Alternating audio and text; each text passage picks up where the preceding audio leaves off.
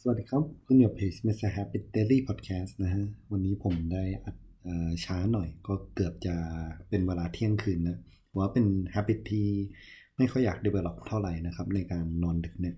แต่อย่างน้อยก็อยากจะ develop habit ในการอัด podcast อ่านหนังสือเนาะก็วันเนี้ยผม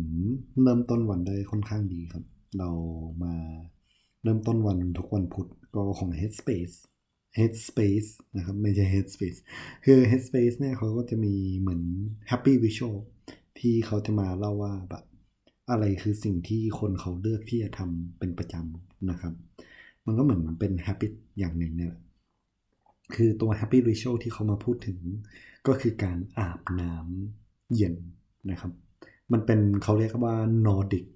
Ice Bath ประมาณเนี้ยคือถ้าไปดูเหมือน คนแบบไวกิ้งครับเขาจะมี tradition ของเขาก็คือว่า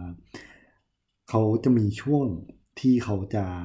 อาบน้ำเย็นๆกัน เขาเริ่มจากการที่เขาไปแช่ซาวน่าก่อน ให้ตัวอุณหภูมิอุ่นใช่ไหมแล้วหลังจากที่อุณหภูมิอุ่นปั๊บเนี่ย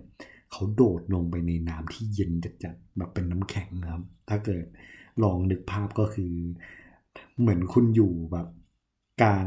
ภูเขาน้ำแข็งอะไรประมาณเนี้ยแล้วมันก็มีแบบน้ำที่เขาขุดบ่อน้ำกลางน้ำแข็งเราคุณโดดลงไป อันนี้ก็เป็นการที่หลาย ๆ คนอาจจะมองว่าแบบเฮ้ยทำแบบนี้ไม่ป่วยแล้วจริง ๆ แล้วทำแบบเนี้ยมันก็ถ้าทำถูกวิธีมันให้ผลที่ดีกว่าด้วยซ้ำนะครับ เขาบอกว่าการที่เราได้เห็นน้ำไหลหรือว่าได้ยินเสียงน้ำเนี่ย มันไป activate ตัว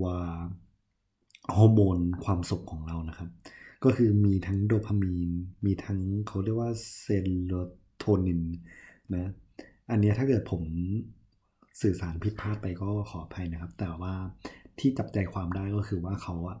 บอกว่าการที่เราได้เห็นน้ำการที่เราได้ยินเสียงน้ำเนี่ยมันไป activate ฮอร์โมนแห่งความสุขนะครับ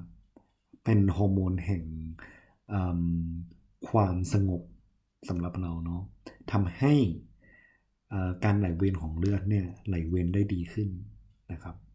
อันนี้คือเหมือนเป็นเหตุผลที่ เออทำไมเราถึงออชอบจังเวลาหลังจากอาบน้ำบางที่อาบน้ำเรารู้สึกผ่อนคลายได้ยินเสียงน้ำไหล เช่นไปอยู่ที่ภูเขาแล้วเห็นน้ำตกก็รู้สึกสบายนะครับ อันนี้ก็อาจจะเป็น หนึ่งในเหตุผลเนาะเพราะฉะนั้นแล้ว episode นี้จริงๆ แล้วแค่อยากเป็น reminder เฉยๆครับว่า เออลองหาอะไรที่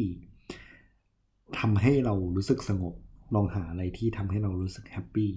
ถึงแม้อาจจะเป็น moment สั้นๆ แต่ก็ไอตัว moment สั้น ๆ เนี่ยก็อาจจะเปลี่ยนให้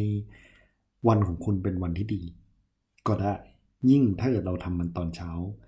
ถ้าเกิดโมเมนตัมความสุขตรงเนี้ยมัน carry ไปถึงตอนเย็นเลยก็อาจจะเป็นเรื่องที่เปลี่ยนวันธรรมดาของดูคุณเป็นวันดีๆ ก็ได้นะครับ